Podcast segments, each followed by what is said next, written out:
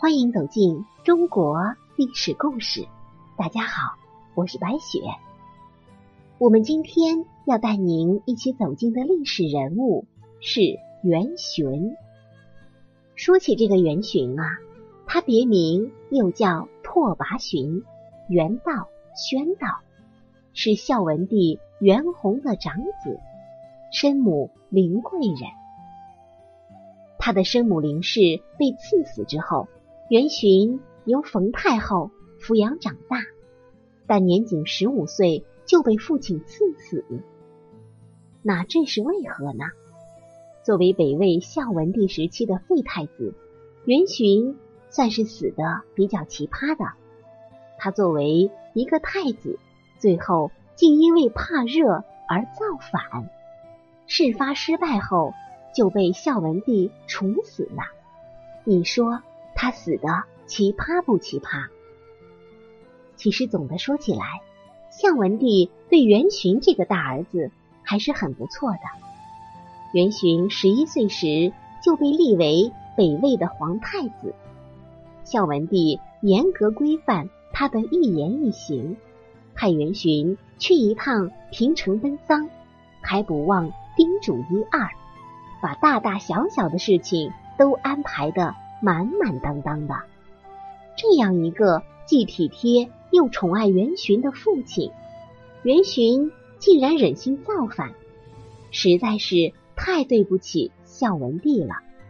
咱们说回来，一个父亲这样对待儿子，可是临了又能够狠心将儿子处死，这样的父子到底哪个更奇葩呢？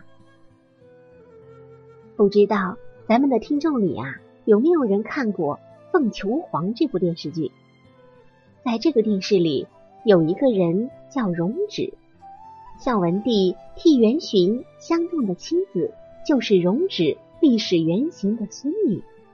不过，因为冯氏的年纪太小了，所以他就把这件事儿搁在那儿了，先给元询娶了彭城刘长文、荥阳。正颖的女儿做侧室，将正妻之位还是留给冯家的女儿。元洵在娶侧室时年仅十三岁，这在古代算是正常的结婚年龄。孝文帝知道自己的儿子已经长大了，但是他还是处处细致的安排元洵的生活起居。他对臣子们说：“我觉得人的一生。”很短暂，应该顺其自然，不能终日死读书，还是应该有其他的活动嘛。所以，我想让元询早上出来读书，吃了饭再回宫，到了下午再让他出来学习，黄昏的时候就结束学习。你们觉得怎么样啊？臣子们这个时候就接过话头，说道。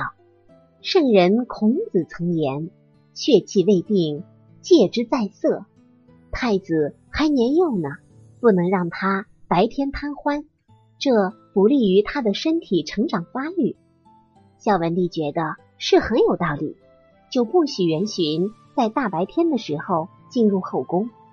作为一个父亲，还是一个日理万机的皇帝，孝文帝对元询的关爱和体贴已经是。非常的难得了，但是元洵却背叛了孝文帝，这是怎么回事呢？原来，据历史记载呀，元洵寻不好学，体貌肥大，说的是啊，这个元洵的身材很是肥胖，属于怕热的体质。但是孝文帝偏偏将都城从平城。迁移到了洛阳。到了夏天的时候，元洵感觉自己分分钟就能被热死，于是他就总想着用什么办法能够回到平城去。中庶子高道岳经常劝说元洵，而元洵却只觉得这个人很讨厌。后来趁着孝文帝前往嵩山的机会，元洵。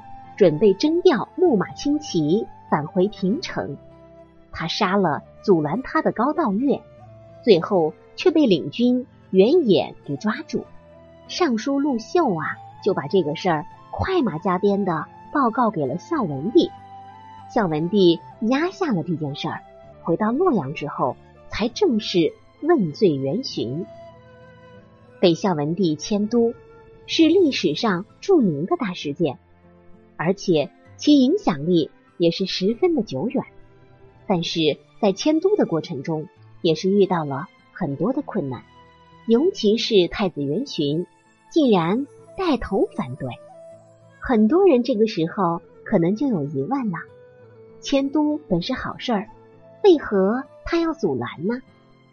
其实啊，这其中还牵扯着些许利益呢。在四九零年，冯太后去世之后，北孝文帝亲政了，他加大了汉化改革的力度。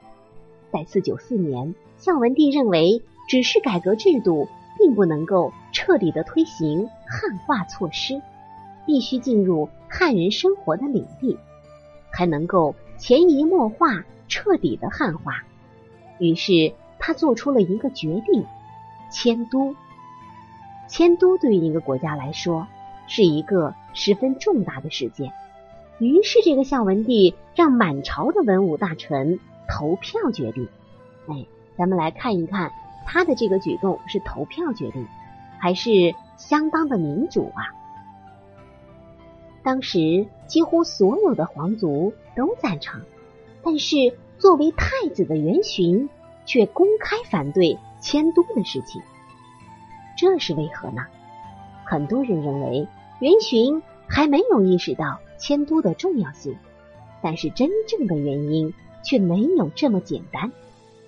在分析反对原因之前，我们应该认识到，孝文帝迁都，元寻反对，这很明显是两个集团之间的斗争，这就牵扯了政治斗争。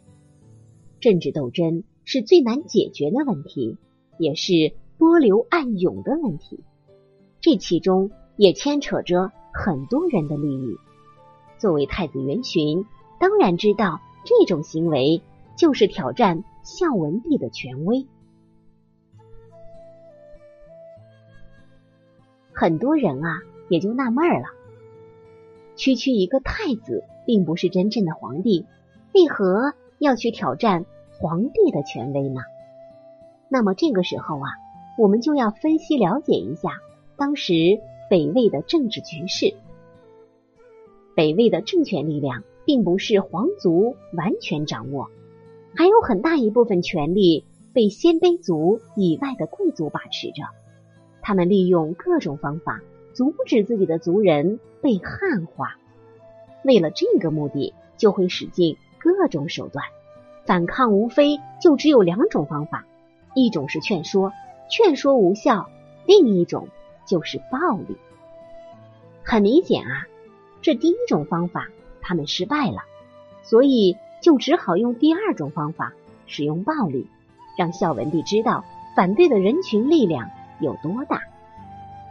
那么，反对的人群力量再大，也得有一个有影响力的牵头人物。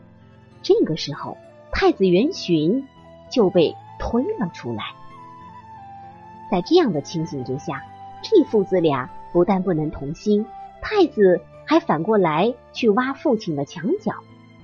孝文帝当时是很难抉择的，但是对立面根本就不会放弃太子的力量，最终鼓动太子暴乱谋反，导致他被废了。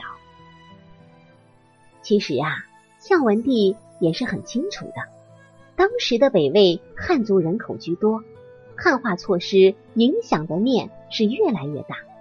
虽然皇权属于鲜卑族。但是文化生活方式的影响是潜移默化的，皇族已经被慢慢的汉化了。在迁都准备期间，孝文帝为了维护自己的皇权，对鲜卑族以外的贵族在权力上进行了严格的限制，从而让鲜卑族认同迁都是为了维护自己的利益才做出的决定，让迁都成为一种潮流。那么孝文帝成功的迁都之后，支持太子一方的鲜卑贵族权力就被严格的限制。在经历失败之后，也就慢慢的接受了迁都的事实。现今的不少史学家发表了相关言论，说元勋之死呀，在于反对其父孝文帝的改革。元勋之死是众望所归的大义灭亲之举，但实际上这个是一个冤案。除了有元勋自身的原因之外，还与他身处皇室之家的原因。元勋出生于四八三年，他出生于历经改革时期的魏国背景之下。据旧史记载，冯太后在权倾朝野的十五年里，对元洵十分的溺爱，因为自小是被冯太后一手抚养长大，冯太后犹如元勋的亲祖母，同时也暗示了元勋的政治命运。终将会受到冯氏的兴衰的影响。公元四九零年，冯太后去世了。我们刚才啊也提到过，冯氏对于元勋的保护层也就迅速的减弱了。冯氏没落，让元勋的处境变得十分不利。元勋就由孝文帝来教习监督。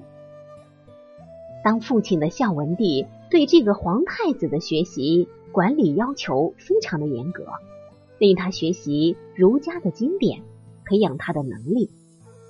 可是元勋自幼因为冯太后的溺爱，养成嚣张跋扈、目中无人、厌烦学习与教习的性格，再加上孝文帝监管时期对元勋极为严格，可是又开导不足。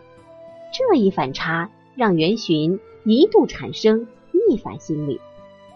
其实啊，咱们算一算这个年龄，在现代社会，十来岁的这个少年时期，也就是我们现在所说的青春叛逆期。只不过在古时候啊，没有这个名词出现，但实际上那个时候的孩子就没有叛逆期之说了吗？其实还是有的。史学家就曾评论过，说元勋之死呀，就源于他反对孝文帝改革，实际上还有冯太后后宫之首的推波助澜的陷害。